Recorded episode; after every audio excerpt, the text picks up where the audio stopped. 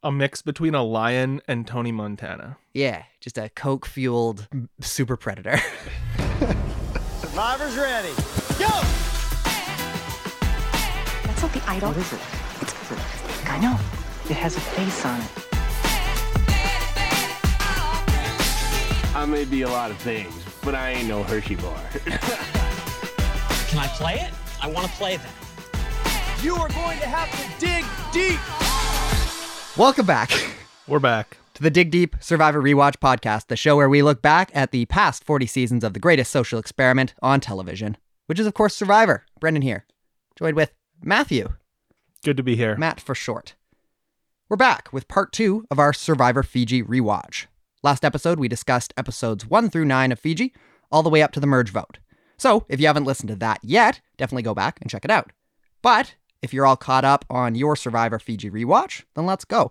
We'll have some spoilers ahead for episode 10 through the finale and the reunion, and of course, we'll have some other neat notes. Matt, I'm excited to finish this one off. Sam, This was a fun season. A very fun season, and uh, I think we should get right into it. So, spoilers ahead. Let's do it.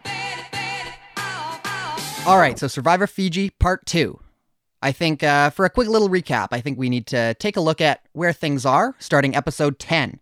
Uh, to go back, Michelle was just voted out at the merge vote uh, due to a bit of a strange twist, A twist that neither of us were a huge fan of. because I think it really uh, it really messed up her game, and it also um, And she was showing some potential at the time. some potential in it, and and she was in a really a key part of of Earl and Yau-Man's alliance, and and it really just kind of screwed her game, and it also screwed their games due to a twist that we haven't really seen before. So as we head into episode ten, we're kind of seeing how uh, Earl is going to respond, pick up the pieces of uh, Michelle going home. Uh, we also have the uh, Four Horsemen alliance.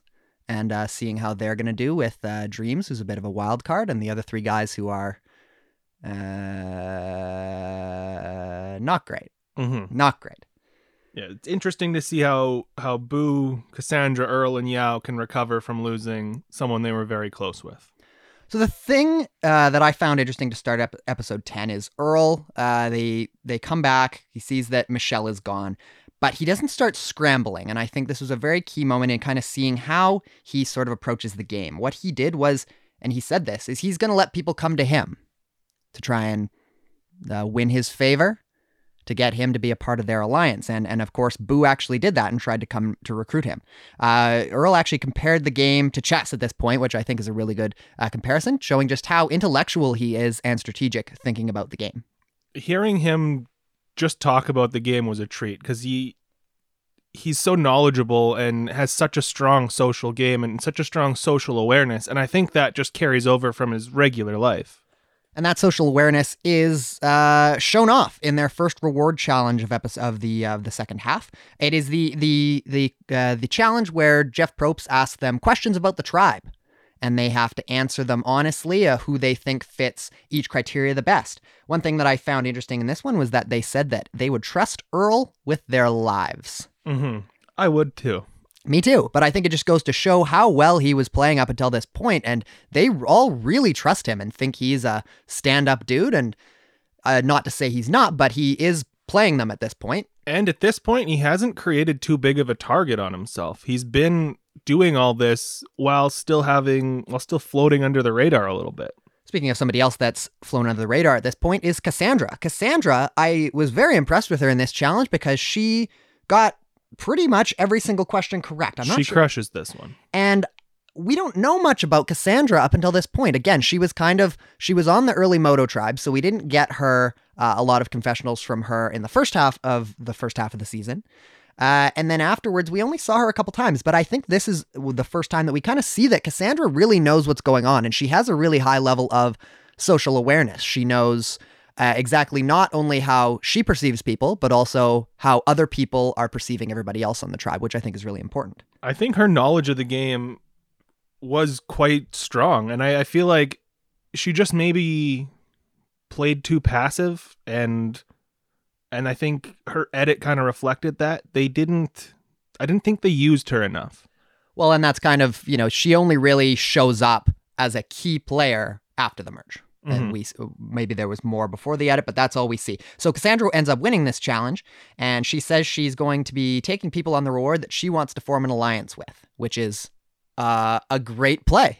Yeah, this it's good to see this. Really smart move. That is one of our uh, rules in the Dig Deep Doctrine. You have to be very strategic with your rewards. You can't just take your friends. Sometimes you have to take people that you might not be as close with uh, if you want to form a bond with them. So she takes Dreamz, Boo, and uh, as she likes to call him, Yauman.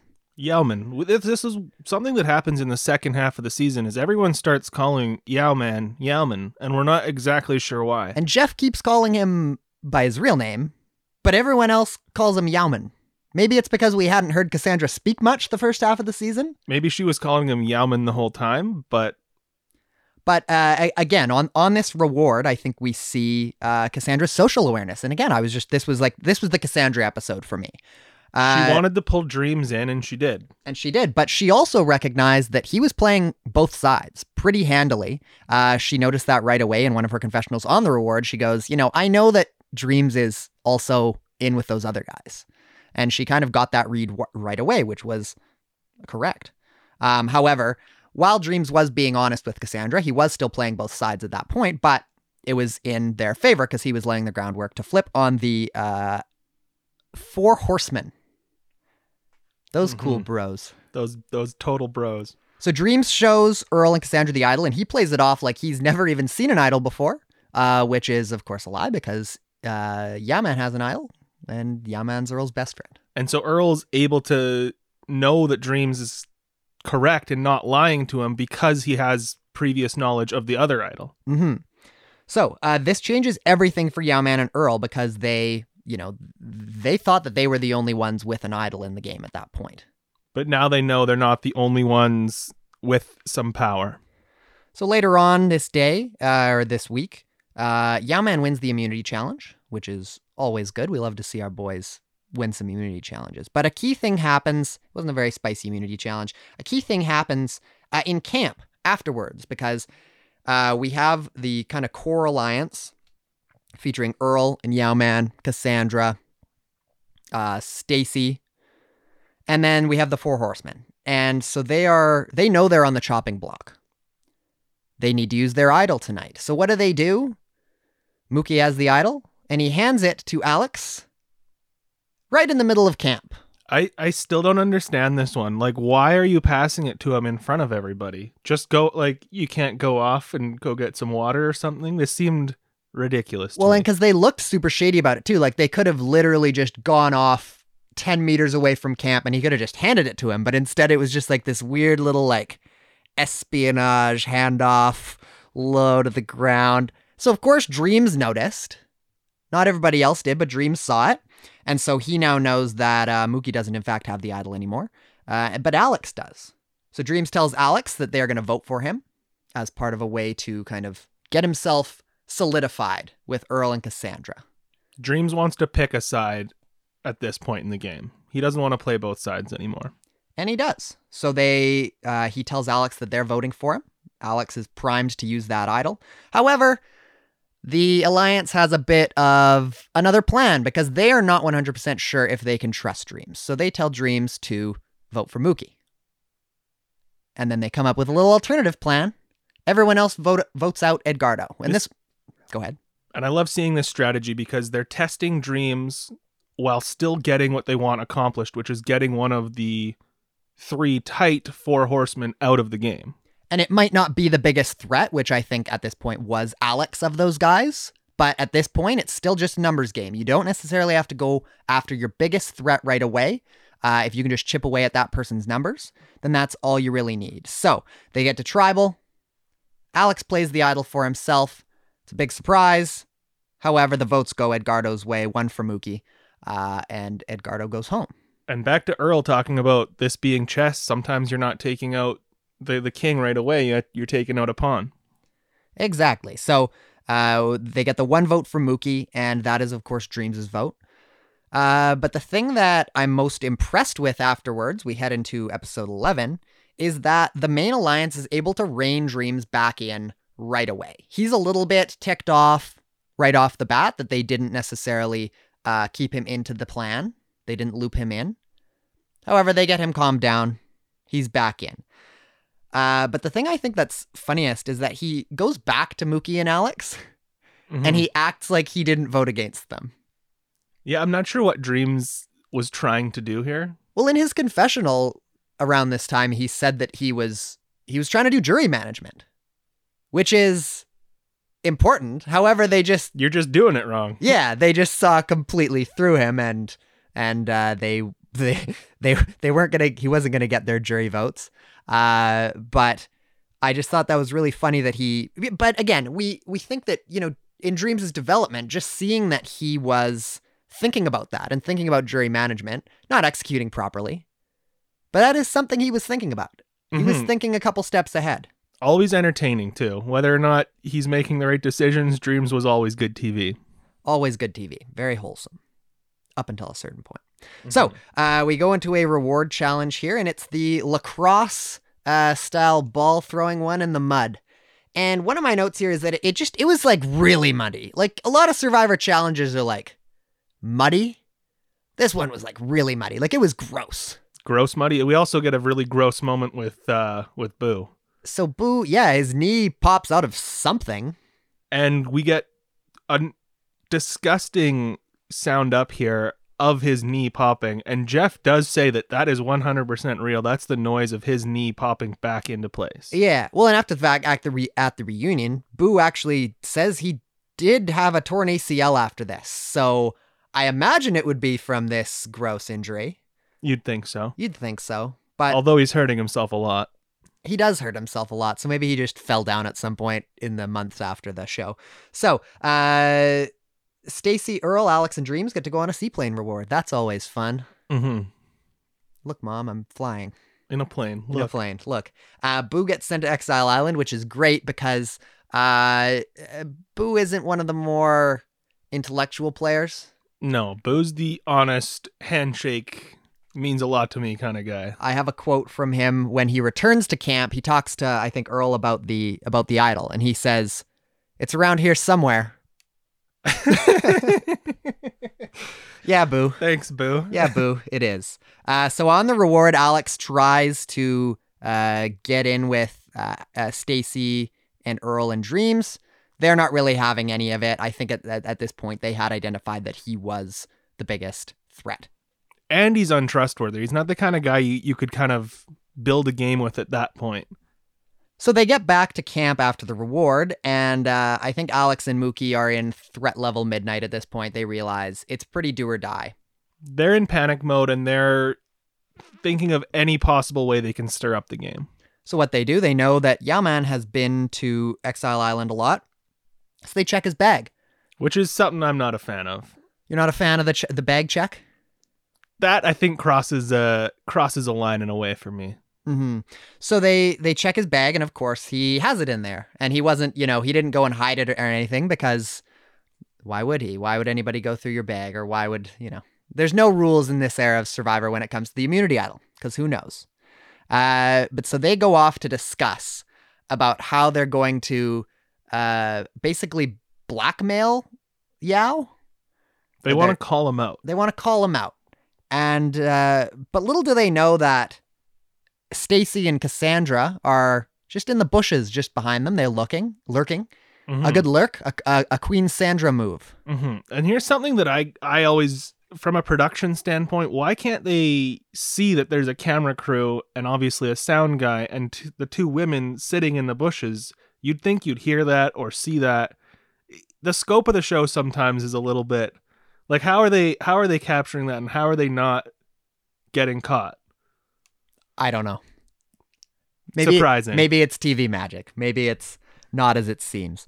So, uh, however, Cassandra and Stacy they don't really do a good job of lurking because then they just make a bunch of noise and Mookie and Alex see them hmm So of course they run back to camp because they go, oh shoot, we got to go uh, and do our plan of uh, outing Yau-Man before Stacy and Cassandra can go talk to them. So they do it and they tell people, but it doesn't have the effect they hope it would. No, everyone's mad at them for looking in Yau-Man's bag, and Yau-Man just owns up to it and says he does have an idol. So he loses the, I guess the the cover but he still has the idol. Um, and he's he's upfront with his alliance about it. and they're not upset with him at all. And they're they're actually mad at Mookie and Alex more. An, an, another quote from Stacy was that her heart was hurting for Yau-Man. This is how much this man was loved. Just a great dude. Yeah, don't be mean to Yau-Man. Like no no one's gonna respect you being dirty to the nicest, most wholesome guy in the game. Not even a secret hidden immunity idol could make them think that he was a bad dude. So I, that wasn't, I don't really think that was a very good play from them. I mean, I know it was kind of very last ditch and, you know, they know that it's, it's their heads on the chopping block, but pick a better target than Yau-Man. Like I know that the, the idol is usually a great way to put a target on somebody, but I think Yau-Man had just such a strong alliance at this point and he had you know he'd done had such a good social game that he wasn't the target. He wasn't going to be the one that they were going to pick off if they were going to flip with Alex Alex and uh, Mookie. And you're not gonna make the most honest, wholesome man look bad by by telling everyone he has an idol. Like everyone like that went how just- you thought it was gonna go. That's just sweet. Everyone's Mhm. like, "Oh, of course he did. Of course he found an idol."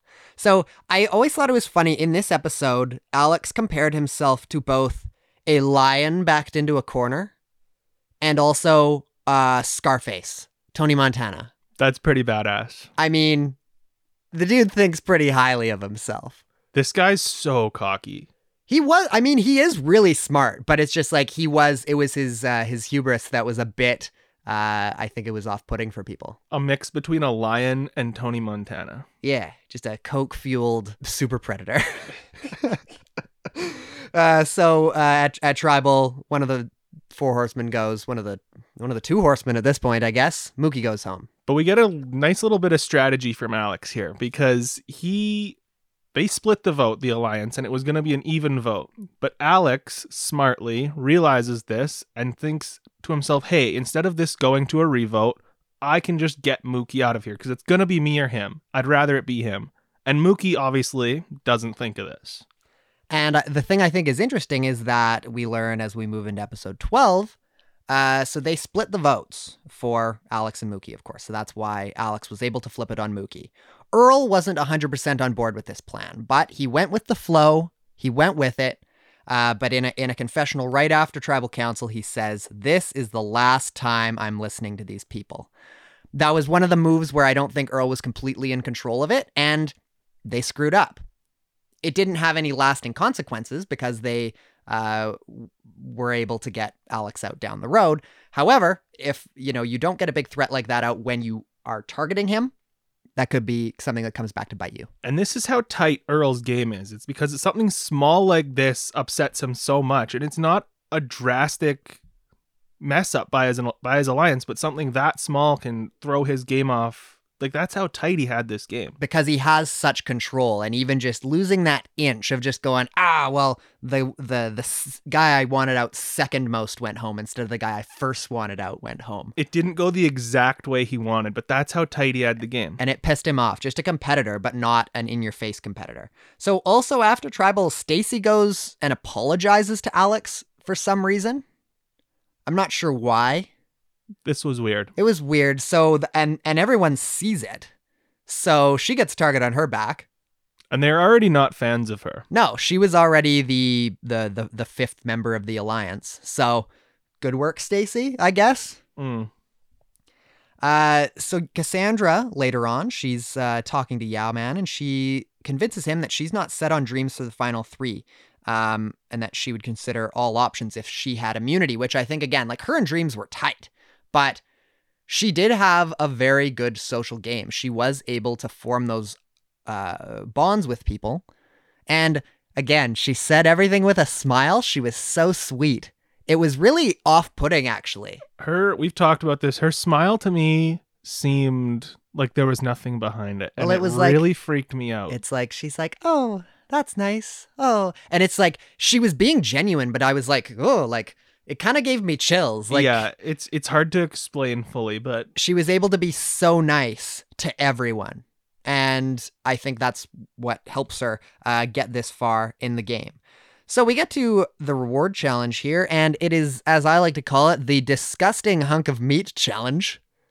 Great name. I'm not a fan of this one. Uh, I never need to see it again. It comes up a few more times, but I don't think we are going to be forced to watch this ever again due to the uh, uh, the coronavirus. No, this is not a COVID friendly. Even after COVID, I think everyone's got their hygiene levels and uh, expectations pretty high at this point. I don't think they're going to make people put their mouth on the same hunk of meat as every other mouth on their tribe. So this one is gross. This one, I don't know why they wanted this to be a challenge ever. Why they thought this was a good idea. It it's it is gross. I just we don't need it. So it's an interesting reward challenge though because it's not uh, one person wins and they get to choose who comes on the reward with them. It's literally just the top, uh, the top three or four I think that get to go on the reward, and then the top person gets an advantage in the next immunity challenge. Mm-hmm. Which is a cool way of doing it. Yeah. So Boo wins. He would win the challenge where you have to tear hunks of meat off a big hunk of meat. That sounds like something Boo Sounds would like be good at, and he and he was good at it. He would be good at. So uh, he sends Earl to Exile Island. We can uh, discuss whether that was strategic or whether he just picked somebody out of a hat because I don't know how much Boo had going on. Boo was kind of on the outskirts most of the game. But he was tight with Earl, so I mean, they could have. Again, this might be giving him too much credit, but they could have said, you know, let's send Earl, uh, get another clue for the idol. Maybe. Who knows? I don't think that. I, you don't think that's it? No. All right. Uh, so next up, uh, a, a quiet day leading up to immunity. So uh, we get to the immunity challenge, and Boo gets to use his advantage. And this was a big advantage. It's one of the. Uh, it's a tiered challenge where there's multiple levels, and he gets to sit out until the last round. Mm-hmm. It was a big advantage. That's a big advantage. And uh, Boo goes on to win it.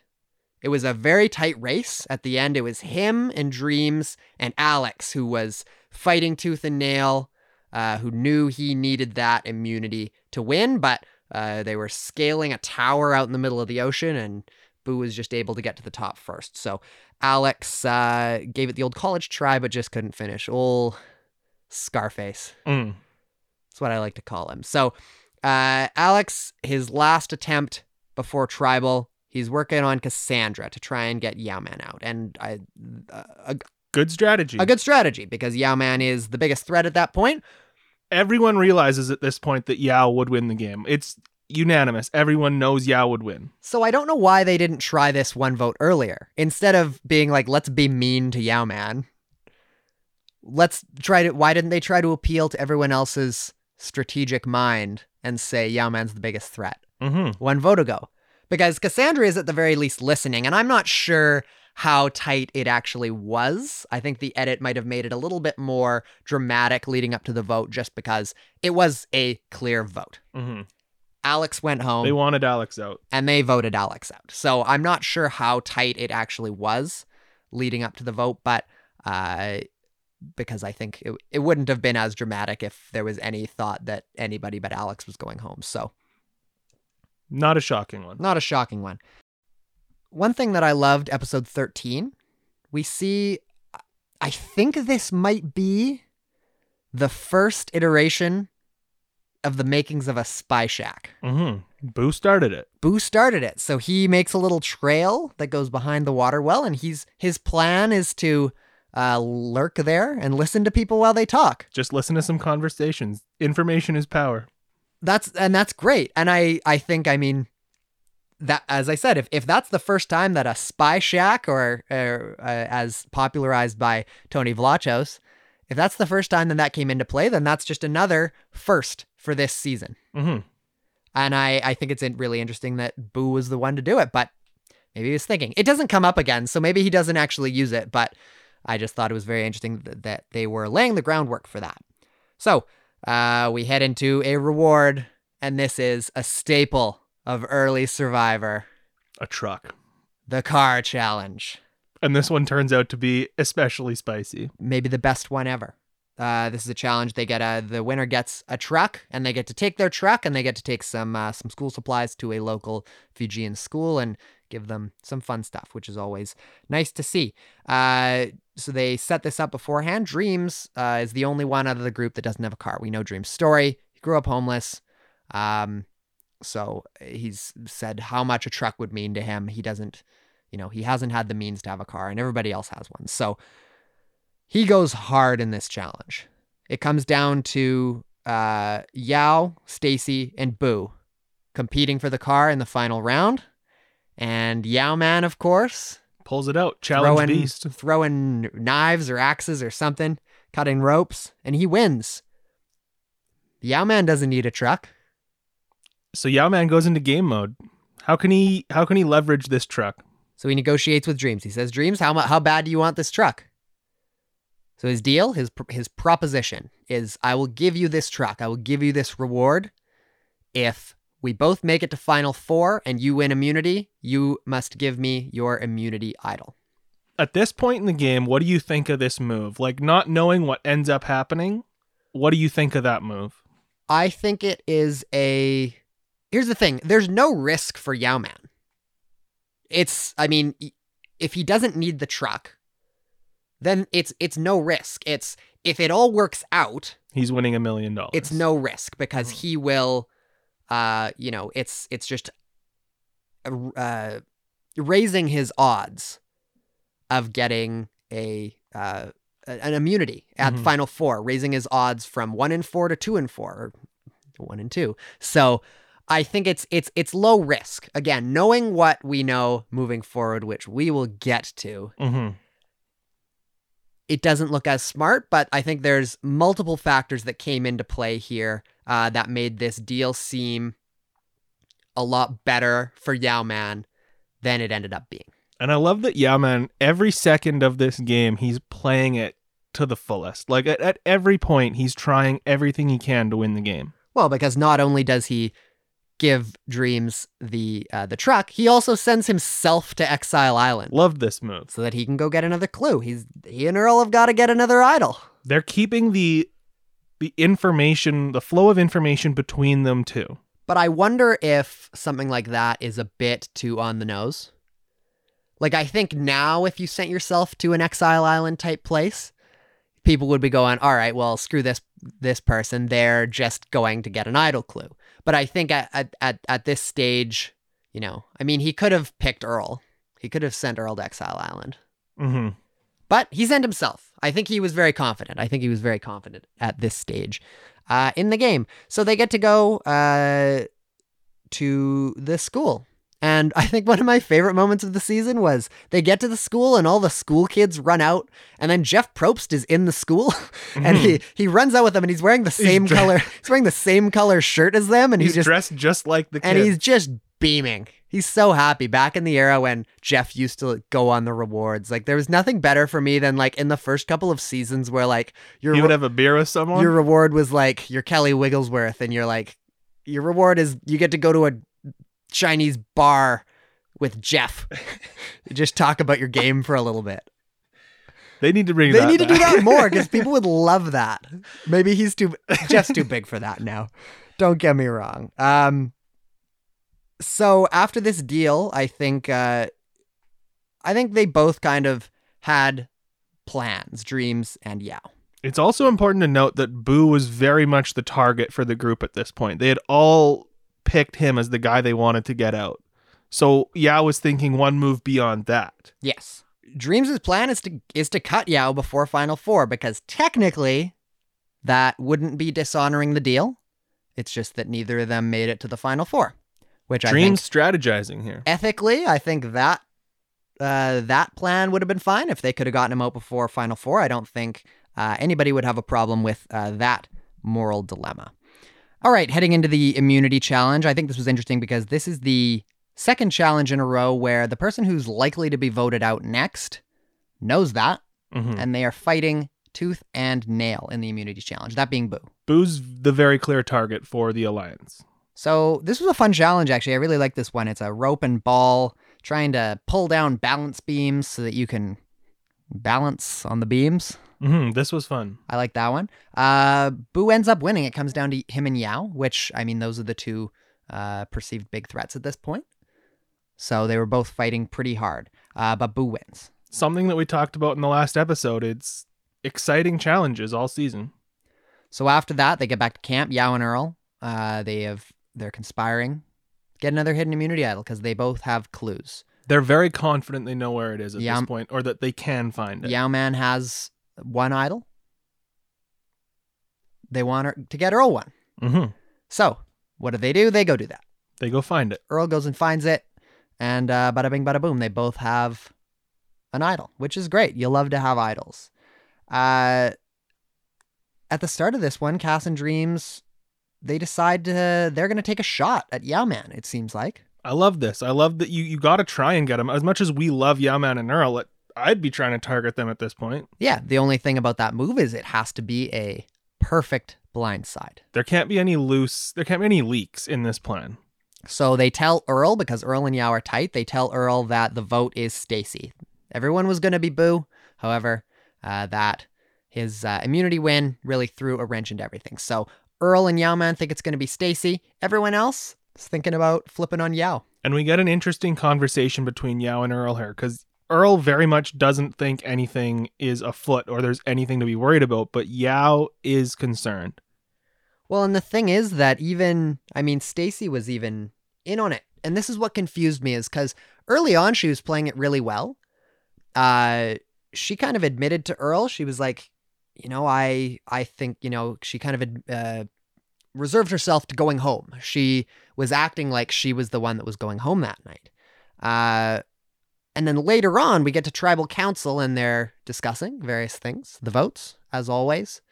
And a very interesting quote from Stacy. Jeff asks her about, you know, at this point in the game, how votes are going to shake out. Is everyone kind of voting together or is there kind of fractures? And she says, I don't think it's going to be a vote one way or the other. I think it's going to be split.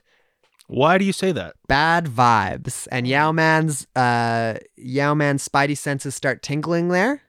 hmm As they should. Like it's too obvious, Stacy. But again, I say if you're trying to flip on someone in your alliance and they think that person thinks that everyone is voting the same way, maybe at tribal council don't say, hey, everyone's not actually voting the same way. Just a thought. It was stupid. It, it was stupid. So, Yau-Man, he's feeling all kind of bad vibes and he plays the idol. And it was a it was a great moment. I mean, Yau-Man, he played it when he needs it. The first uh the first successful idol play, In the modern sense. yes. There's one previous, however, this is the one that we'll say. That someone kind of gets blindsided by an idol. Yeah, because they I mean I I mean did Stacy How much of a blindside is Well, it though? by modern standards. But did Stacy really think that she didn't screw that up?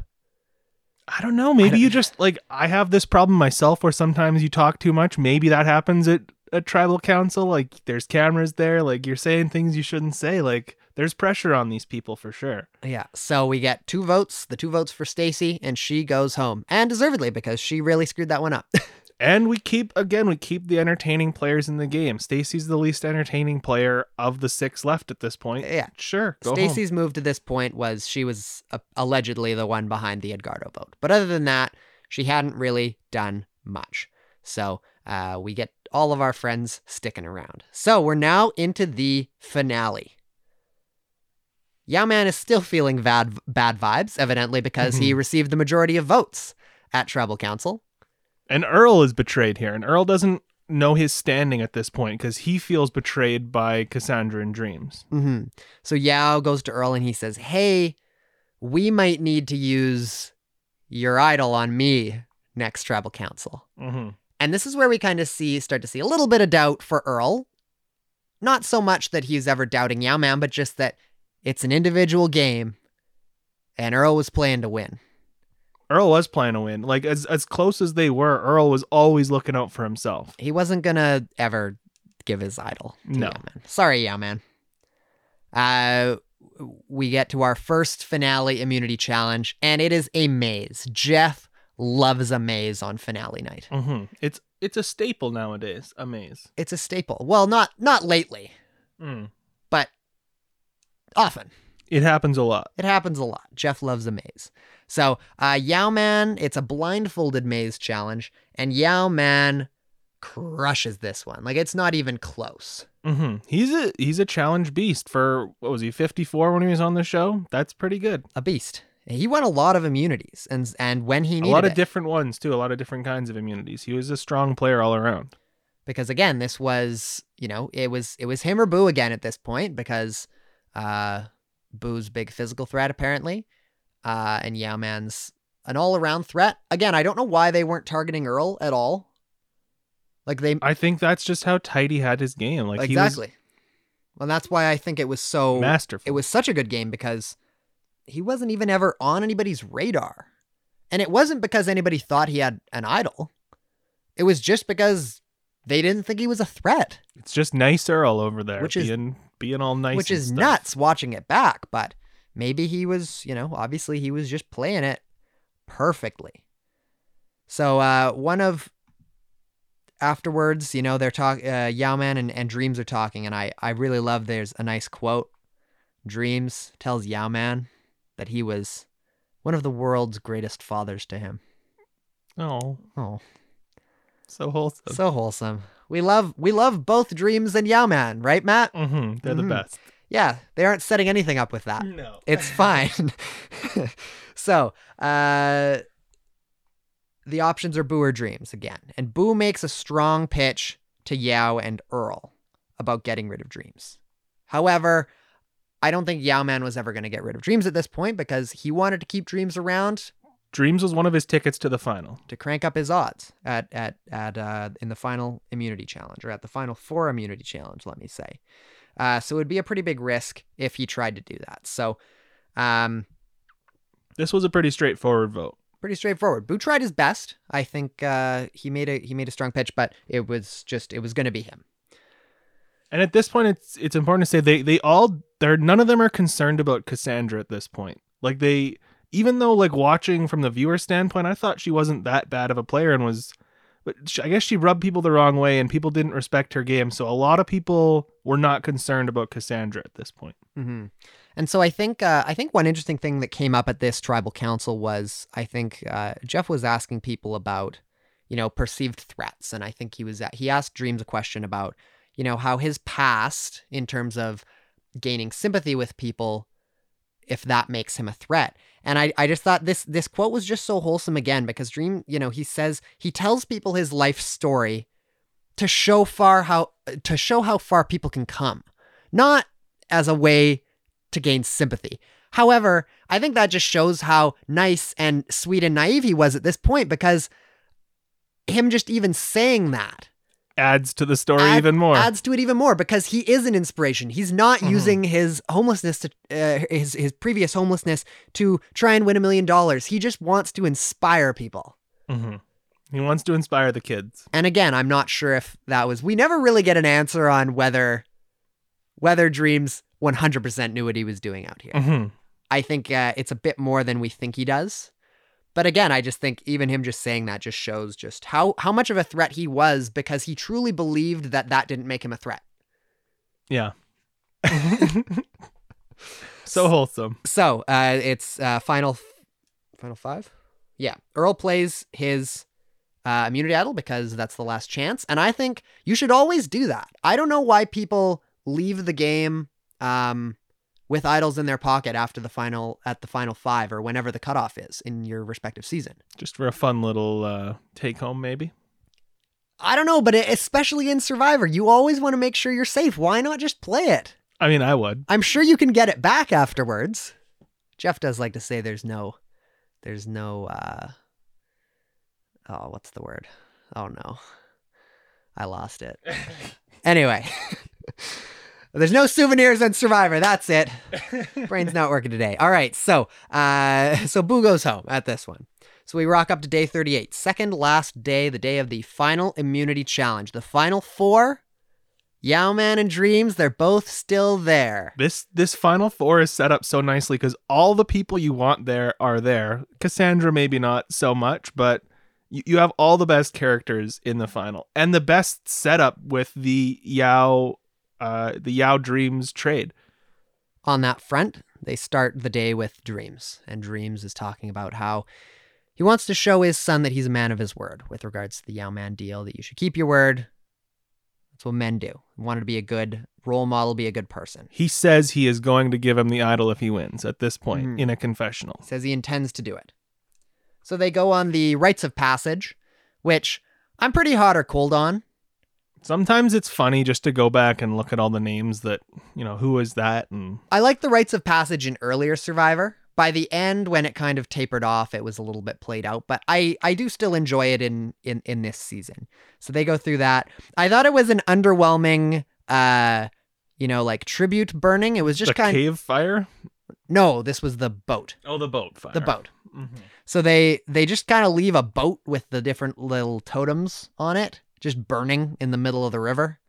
And they just push it out. It was kind of underwhelming. I don't know, in terms of like when you think like Pearl Islands when they burn down a whole pirate ship, pretty underwhelming. so they uh, head into their final immunity challenge after that. And uh, this was a really interesting challenge I like the design of this challenge. uh, so it's holding yourself up. You're holding a rope. You're on a an angled board, and you have to hold yourself up. And there's water dripping down on you to make it slippery. So it's similar in concept to uh, current challenges where the contestants either have to they're holding a rope and they've got their back to the water, or they're holding behind their back. Uh, but I've never seen anything like this since. This was a really fun challenge and a fun take on it. Like this is something I'd love to see brought back. Like I love the changing angles. It just adds drama. Well, and again, I, I wish they would do this more. Like, I understand that Survivor, they uh, at, or at least you know in the more recent seasons, thirty-five to forty, they they do a lot of the same challenges, which I'm fine with. I'm not a big challenge guy; it doesn't matter to me as much.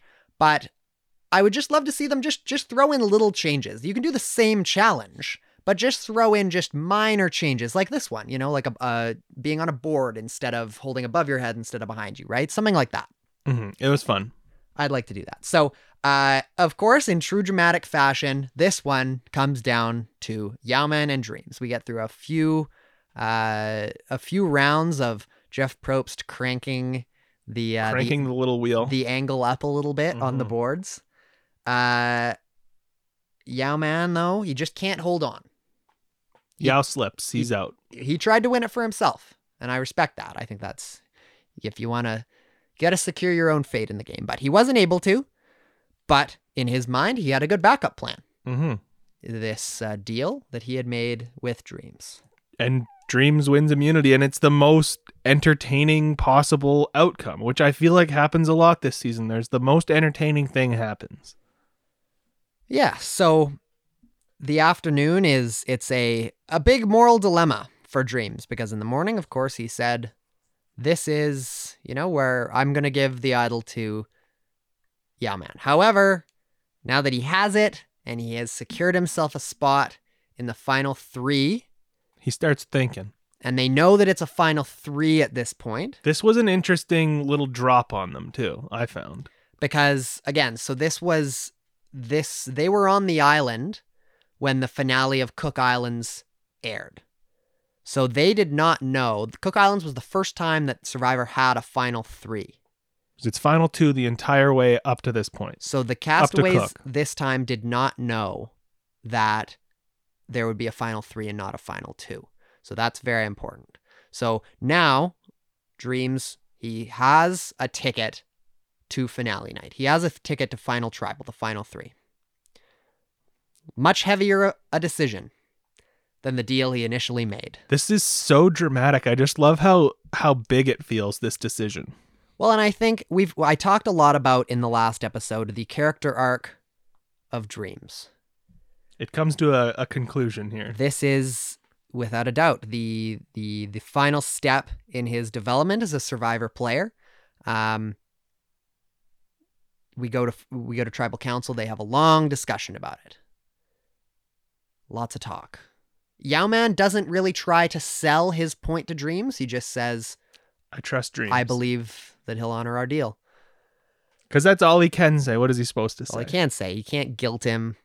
You know, you got to still try to manage the jury. Dreamz doesn't do it. in a very this is I love how this one's edited too. It's so dramatic. Like they build suspense so well with that decision. Well, and it was shocking. And I think, uh, speaking of the editing, we'll come back to it later, but I think they edited Dreamz in a way to make this more shocking. hmm So uh, he doesn't give it up. They go to vote. The vote is 3 1 for Yau-Man. Was gone. Our boy. Sayonara to our favorite, favorite man, Yau-Man. So I think, I mean, this was the moment of the season. This was big. And this was like I love that it happens at the last possible vote. Like it's it is so dramatic this season. So would you have made that truck deal on either end? I mean, from Dreamz' perspective, you're taking a truck that's what a sixty thousand dollar truck. I'd be taking that. Like, I don't, I don't think Dreamz thinks he's winning the game. Does he? Does Dreamz think he's winning? I think there's a world where Dreamz wins. At that point, if uh, I mean, if Earl and Yau-Man are gone, But at that, I guess at that that point, he could have could have thought that. yeah, no, I think in no world do you does Dreamz not take that deal. Yeah, I, you're getting a free truck, and you don't have. I would be doing There's that. no obligation. There's no obligation to give him the idol. I think there was a lot of backlash at the time. I mean, he got booed at the reunion. I think as time goes on, if this happened in current day Survivor, I think this would be applauded as a good move. everyone would love it. If you could convince somebody to give you a truck in order, uh, in exchange for an immunity down the line that you have absolutely no obligation to give them. I think this would be applauded. So I think obviously at the time it was it was quite shocking. Um but at the end of the day I, I think it was it was the best move possible for Dreamz because he wasn't going to win and he had to get himself to final tribal. He w- he was going to be voted out. If he gave up immunity, he was going to be voted out hmm and he can make um, you know, a bigger difference for his family making it one step further. Yeah. So I think uh, another interesting one is that Earl voted for Yau-Man. hmm Earl has to get. Uh He pushes his best friend out of the game. Would you have? What would you have done if you were Earl? I would have gotten rid of Yau-Man. Like you're not going to beat him. He knows that. He knows that's the only person. And he says this on finale night. He knew once Yau-Man was gone, he was winning a million dollars. Yeah, the second that happened, and I think again they set it up earlier on when he kind of he wasn't all in on giving Yau his immunity idol. Um, they were just setting it up. He was playing a very individual game, which you have to do, and uh, evidently, uh, it wasn't going to hurt him when it came to final tribal council. No, and he owned it, and that's what he needed to do. So I think another interesting thing. So we get to day thirty nine, and this is an it's an all black uh, final three. It's very interesting because at the time, like how many black castaways were there? It wasn't very common. Cook Islands was the first season where they they tried to add more diversity to the show, and it was very interesting to see the success of of the black castaways. Yeah, well, again, you might not even get three black people in a season. And so this one, again, I think on the back of Cook Islands, um, these were far and away the two most diverse seasons. in the history of the show, and they're two seasons that we both like these seasons quite a lot. They're really good seasons. So I'm not really sure why. I mean, this is this is the first time it, it happened, and it hasn't happened again. Why wouldn't they keep that ball rolling? It's I, I don't know. I, I. I don't have the answer. We don't have an answer. I don't have that. the answer, but I I just think it, it's interesting that two very good seasons and and uh, It's interesting to point out the diversity of those two seasons. Breaking news. All right. I just wanted to cut in quickly to add one bit of news. After we recorded this segment, CBS announced a new target to have 50% representation for Black, Indigenous, and people of color across all casts for its unscripted series. This, of course, includes Survivor and Big Brother. I will also be committing 25% of its annual unscripted development budget to creators and producers who are also Black, Indigenous, and people of color. Uh, this is beginning for the start of the 2021-22 broadcast season.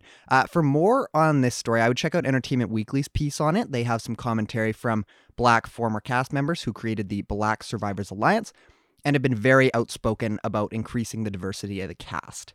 Uh, I don't personally have much to add. We obviously noted that there has been a noticeable lack of diversity on the show, we think to its detriment. So, this is a great first step towards a more representative cast.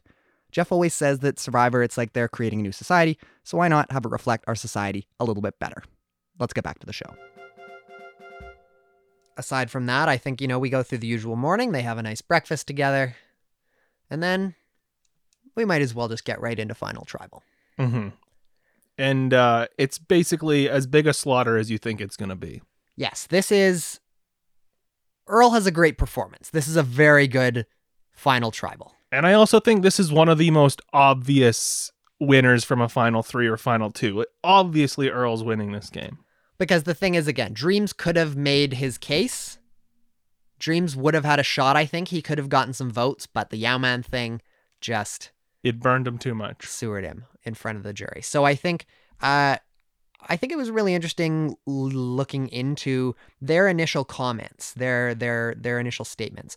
Earl said that he wanted to play an honest and clean game. And I think he did, more or less.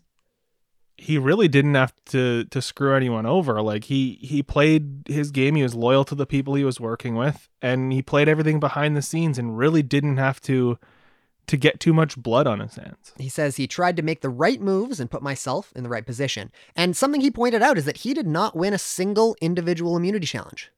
So he Did- he didn't got there to. without that. He didn't even need to. And he didn't get I mean he got one throwaway vote early on. But for all intents and purposes, he did not get a single vote cast against him in the game.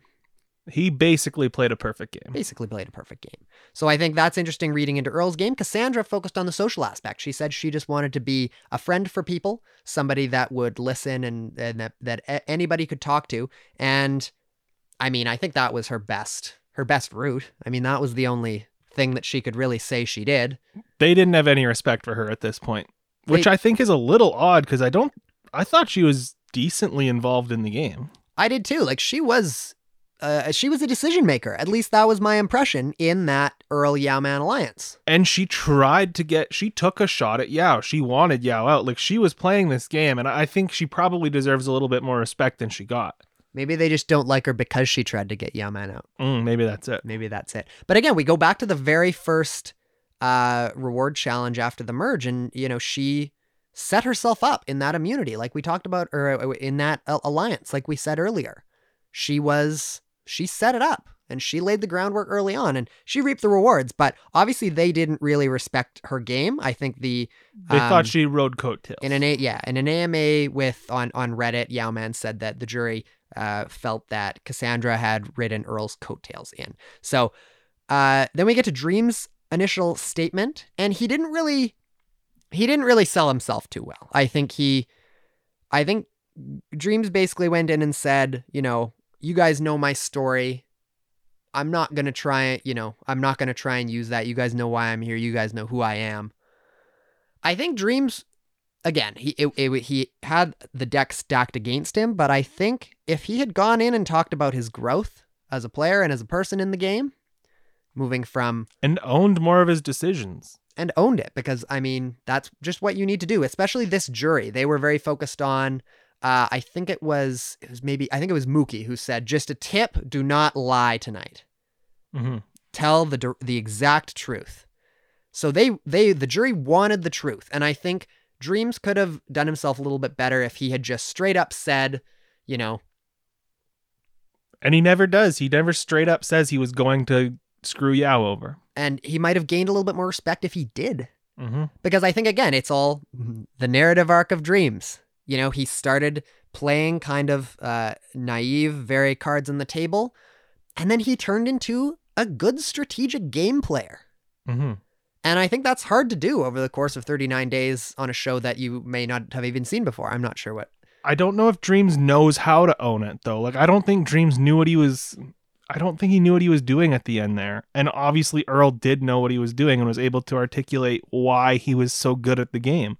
Cuz Dreamz did do a lot. He impacted the game in a lot of ways. So I think if yeah, if he had just been a bit more upfront, uh, things. I mean, Earl was gonna win, but I think things could have been a bit different for Dreamz. But the Yau-Man thing really stacked the deck against him. So some key questions I thought was interesting was, um, Michelle asks the three what their biggest struggle was in the game. And this is where the the the Cassandra disrespect starts because she says, "Oh, my biggest struggle was, you know, I came in, you know, I wasn't a very strong swimmer."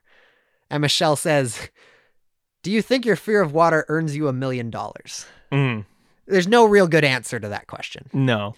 Uh, but again, Earl keeps the good times rolling here, and he says, "You know, I've suffered more than anybody else." He says, "The suffering, which is a key part of Survivor, hmm very key part, outlasting."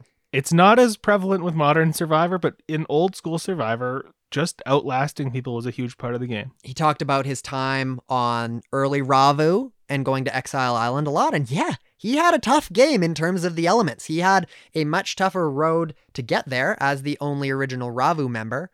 Uh, he had a much tougher road in terms of uh, his experience in the environment and the elements than Cassandra and Dreamz did. So again, I think that was about as perfect an answer as you could give to that question. hmm It was very good.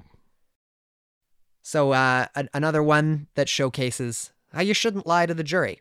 Edgardo, he asks Earl how he knew who had the idol uh, in the Four Horsemen when Edgardo was voted out. And Earl straight up says, Dreamz told me. Dreamz told me. Because again, and I don't think that's necessarily throwing Dreamz under the bus, but when you get to this point in the game, if the jury asks you a direct question, answer it directly. hmm You cannot beat around the bush. So I think again, they At the same time, you're push you are pushing Dreamz under the bus, but that's what they want. They want you to own your game. And and at the same time, you are hurting Dreamz because the four horsemen feel betrayed by by Dreamz. after that, Mookie comes up. He's focused on Dreamz a lot. He asked if he viewed his betray his um going against the four horsemen as a betrayal. And Dreamz, as he does, he kind of talks around it. He doesn't answer the question. Just Dreamz own it. And that's when, yeah, Mookie says this is not the time to lie or get caught up in a lie. So I think that was kind of Dreamz's last stand there. If he could have, in the eyes of the four horsemen, the other three horsemen, excuse me, have, you know, just owned his game, it might have been different. Alex asks Dreamz. They, they, they don't like Dreamz No. at all. How are you a role model? Because Dreamz talked a lot about wanting to be a role model for other people and his son. And again, he's not really able to answer the question all that well. It was it was tough seeing because Dreamz is not a good talker. Dreamz is not good at explaining himself, obviously. But I mean, at least he didn't get the type of disrespect that Sandra uh, Cassandra got. I mean, we get Lisi up next, who has I, I do not understand this human being. Lisi has uh no amount of reason to be mean to these people because You She- didn't do anything. she didn't do anything. So she asks about Cassandra's water shoes. Says, "Show me your water shoes." And then something about being as fake as as her water shoes. I Lisi made no sense again, and it's I just don't get her. I think her point was that Cassandra's water shoes were lame or something and that she wasn't prepared. They weren't good water shoes. I don't know. But again, Cassandra kind of doubled down on, you know, her game was the social game, which was all she really had, as we said. Then she asks Dreamz, how many zeros are in a million dollars? Which I was she trying to call him stupid? I think she was. Was but she trying to- She just looked stupid. Was she trying to point out his lack of education? Yeah, you're not the person to be doing it, Because Lisi. that was really just downright disrespectful, rude. You don't need to do that. We've seen a lot of stuff at Final Tribals, but I, in terms of uh, trying to degrade a person who has formerly been homeless for their level of education, th- that's not cool. And, but he also he gets the question right. And then it honestly, I think Lisi has to confirm with the other. Like, I think that's what was happening. Is Lisi go, looks over and goes, "Right? Like, did he get it? Because she doesn't know." Yeah, he says six. And I'm not good with the math either. And so I went, wait a minute. Yeah, that's right. right. Math checks out. I don't know, I don't know what to say. I don't know what to say. I don't know what the point was. She's the worst. So anyway, I just have all I have written down after that is wow. Because that's it. She was truly the most astounding person. Perplexing. I just I didn't top understand her. 10 perplexing top 10 perplexing terrible players Oh god. of all time. Lisi, if you want to come on the pod and defend yourself, please do. Please do it. Uh, so then she goes in on Earl's move of voting out Yau, which again, I mean, that's the only real flaw in his game. That's the only real thing that they can kind of pick at him at is his loyalty. But he defends himself well. Again, he's straight up. He just he, says own- he owns everything he does. Yau was gonna vote me out. Finally, the Yau-Man himself, Oh my god. and he asks, he asks Dreamz a question about you know if he was gonna change his mind. Did he know he was going to betray him? He Yeah. wants to know again. They're asking him again. and he doesn't really answer. No. Again, Dreamz bails on this. He bails, so that was kind of his last ditch. And I mean, Yau's vote was never in, in doubt, so he just asks Earl, Why didn't you vote for me? And Earl says, I didn't bring you to the next level because I could not win against you. That's And- the only. It's the best possible answer. It's the correct answer. It's the one everyone wants to hear. It's, he crushes it. Yao man Yau, respected that one, gives him a smile, and he goes sits back down. Little alley oop at the end of the game there. The alley oop. So uh, we get to the vote, and uh, I guess if you haven't watched this, we've I mean we've been alluding to it the entire time, but Earl wins. He wins. He sweeps unanimous. nine nothing. Well, I mean, not technically the first perfect game in Survivor history, but we'll call it that. For all intents and purposes, he played a perfect game. I would say this is one of the most flawless games we've ever seen. From top to tail, I mean, his final tribal was one of the best of all time. It's just very, again, just very calculated, very straightforward. He didn't lie. He didn't have to. He just, he is Earl, hmm the king of Fiji. The king of Fiji, the winner. I think uh, it's it's a shame that he hasn't been back yet. It is, and this is something we wanted to talk about because he apparently was close to coming back for Winners at War season forty. He's been he's been close several times.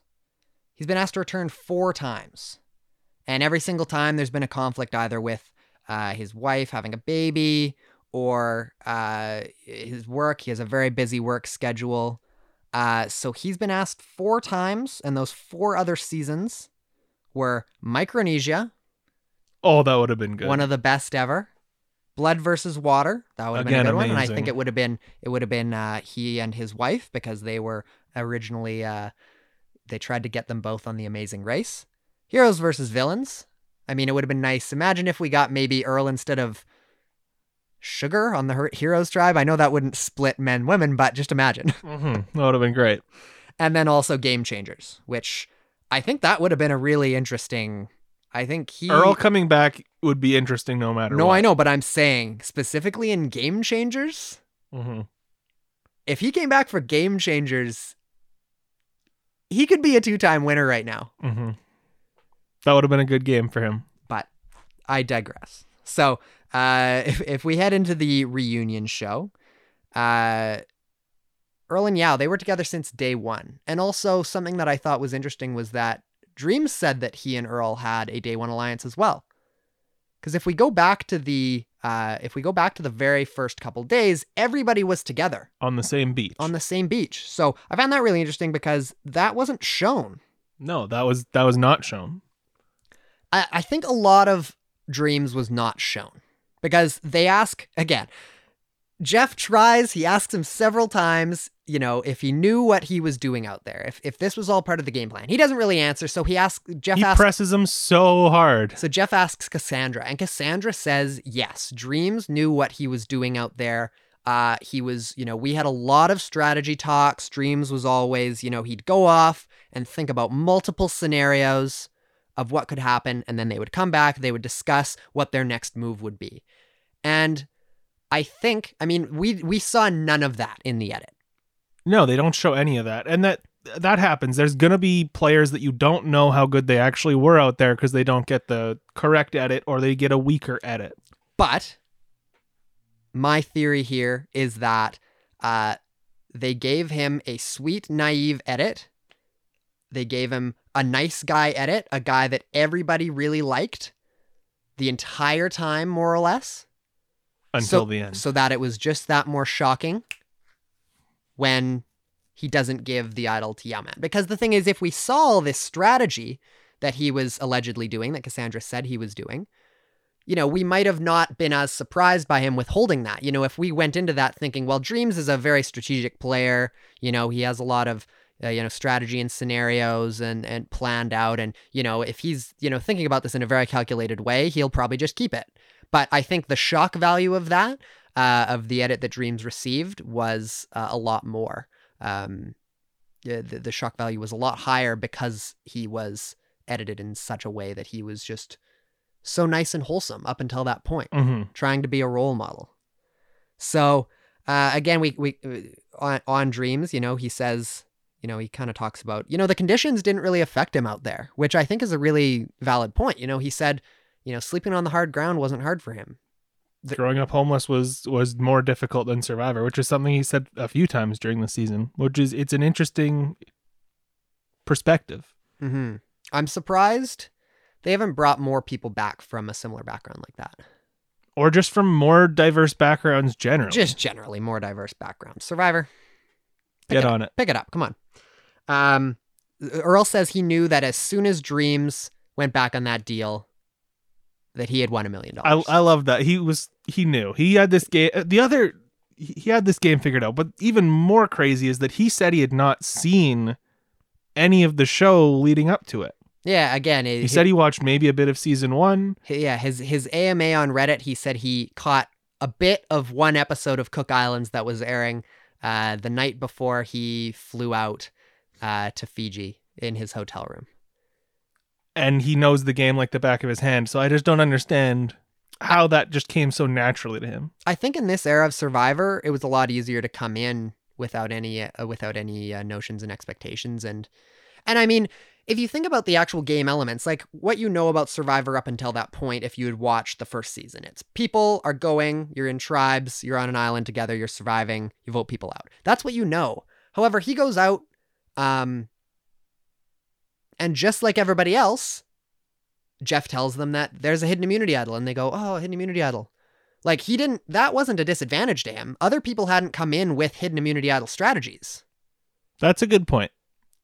He. It's so early in the in the series that like it- still had they, they had the game hadn't been figured out at that point. So I think that's very interesting. Um, just thinking that somebody can just come in with. Such a good understanding of the social dynamics like that. I think he's just a, a an amazingly social and smart guy. I think that I think some people just have it and some people don't. So I think uh, Jeff asks why Yau-Man didn't try to convince Dreamz um, to give him the idol at the end, and he said it was just his stubbornness. He stubbornly had this, you know, this view in his mind of Dreamz that Dreamz was, you know, going to be a, a, a moral guy and honor this agreement. And he, there was nothing in his mind that was going to convince him otherwise. I love that Yau-Man's stubbornness is just being too nice. like it's not a bad trait. It's just like him being like, I believed in him too much. it's just too wholesome. Yeah, man. What's your biggest flaw? I'm too nice. To I care too much. and it's actually honest. All right, wrapping up after the reunion, just have a few more points. As I said, Earl and Yau-Man both did AMAs on uh, on Survivor Reddit, r r slash Survivor, and there's some really interesting points that I found from this about this season. I think something to talk about is Michelle because both Earl and Yau mentioned Michelle as a very strong player. Mm-hmm. And we could sense that too as the as the viewer. You could sense there was more going on with her. And sure, game got cut short. It did, and I think you know, Yau was asked about a player from his season that he would like to see return, and he said Michelle. And then uh, Earl was asked about who the biggest, the best players were in his season. And I think he said, I think he basically listed off the final five and Michelle, including Alex as well. So she had a lot of respect. She had a lot of respect. So I think, I know her name has come up before um, in survivor circles as somebody who could return, but I think as somebody who got her game completely flipped by a very weird twist that hasn't ever been used again, I think that would make her a prime candidate if they wanted to do a second second chance type season. Second chance too. Second chance too. Mm-hmm. She would be, you know, a player that's only played once and, you know, it's it's been a while, but I think that redemption storyline of her being in a really good position and just her game just being blown up by a really weird twist. We both didn't like it. We talked about it uh, when in the last episode. It was something neither of us liked. Yeah, not at all. I I think that was one of the few twists that and the the, the have and the have nots kind of idea created fun. It created some entertainment value. I didn't like it though. it just it made it too imbalanced. So, um, Yau-Man also said that he would he he would play again, which I think was interesting. But he says he hasn't been asked. Um, he mentioned that they they haven't asked quote old guys like him and uh, him and Bob Bob Crowley. So I think uh, I think Yau-Man could come back. I think they could bring him back, but it would have to be a very specific themed season.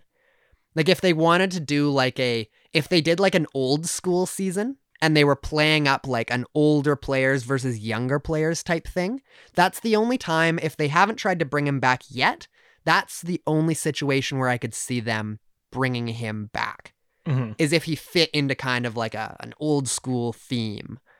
Or- I want him back in any capacity. Oh, I do too. I just think if they haven't if they haven't asked him yet, uh, they're either not going to or they're waiting for something like that. A very because they love their very specific themes and playing up the themes now. So I would I'd love to see him back, but again, I think uh, it would have to be a very specific situation. Um, I think again, interesting with with Earl. Um, he was actually again he was recruited like most people on this season, but it was just chance. The casting director for Survivor just happened to be at a restaurant while Earl and his uh, girlfriend, now wife, were having dinner, and she just literally just walked up, talked to them, and said, "Hey, do you guys want to be on The Amazing Race?" You know how that just kind of happens. You know how that right? just kind of happens. We've You're tur- out for dinner. we've turned down a couple Mhm. a, a couple times on reality shows. So um, they declined, but they kept his contact information. Somebody dropped out like a couple days before they were about to leave for Fiji. They called Earl, and now he's a millionaire. so good for Earl. Uh, I was, I mean, uh, chance and fate, and but and it, you get one of the best players of all time. and it worked out.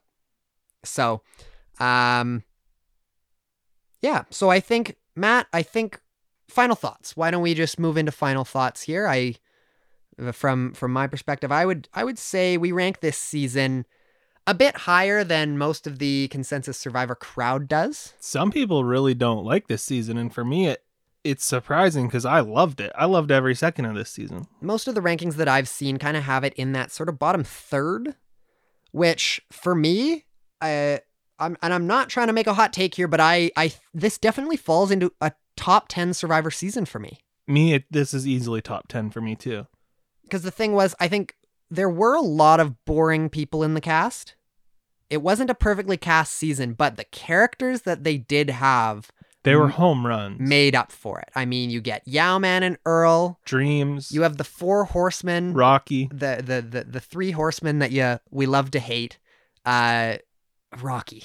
Oh Man. man. I Great also have to TV. know Rocky was just looking so much more Stallone like at the reunion. His hair had gotten a little shaggier. I don't know. His jawline got a little stronger. I don't know. I don't know what happened, but he just looked like he was just gonna be I don't know getting pummeled in a boxing ring or something. One of the best characters the show's Adrian. ever seen. Adrian.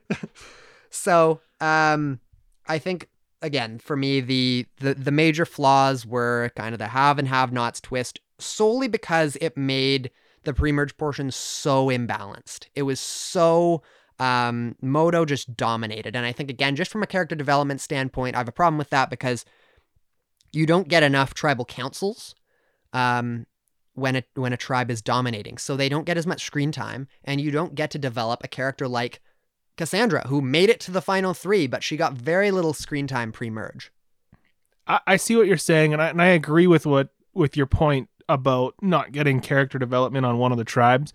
But for me, I the the have have nots creates a very unique Survivor season for me, and a very unique start to a season. And I just think the uniqueness of the season alone for me is something I really like. And the have have nots for me is something that has never happened again and will never happen again. It was it was cool. Well, and again, for me, I think usually a season where a tribe dominates so handily early on, I would say those usually skew a little bit lower in my rankings just because there's so little character development. So the fact that despite all of that, all of that withstanding, uh, it's still in my top 10, I think really speaks to uh, the great characters on this season. You know, it's kind of like, you know, this is the 14th year of the show. It's kind of like it's it's in its like weird adolescent stage. I feel like they're starting to find their stride around now. Well, but it was like its teenage years, you know, like they wanted to try stuff out. They're listening to rock music for the first time. You know, they're trying on skinny jeans. some of it's good, some of it's bad. Some of it sticks, some of it won't. Some of it won't, but uh, I think overall, very good. Matt, your final thoughts. My final thought is that I really like this season. One thing that I, I love is the clear heroes versus there, there's clear heroes and clear villains on this season. And I think you get some of the greatest characters this show's ever seen. For me, I love entertaining people on the show. And I love if you're even if you're not impacting the game, if you're fun, I'm gonna like you. And you have some of the best characters we've ever seen. We have Dreamz, Rocky, like we mentioned, and then you have the most wholesome tandem in the history of the show, and one of the best alliances in the history of the show with Yau and Earl. And I just think there's such a good message behind those two, and and what they can can I guess teach us about how you can play the game with honesty and integrity, and still be masterful at it. And I, I just I love that the heroes win too at the end. It's just it, it's a perfect. I, I really really like this season. It wouldn't be in my top five, I don't think, but somewhere in that five to ten range. I love I love Fiji. Mm-hmm. It's good storytelling, a great winner, a great alliance.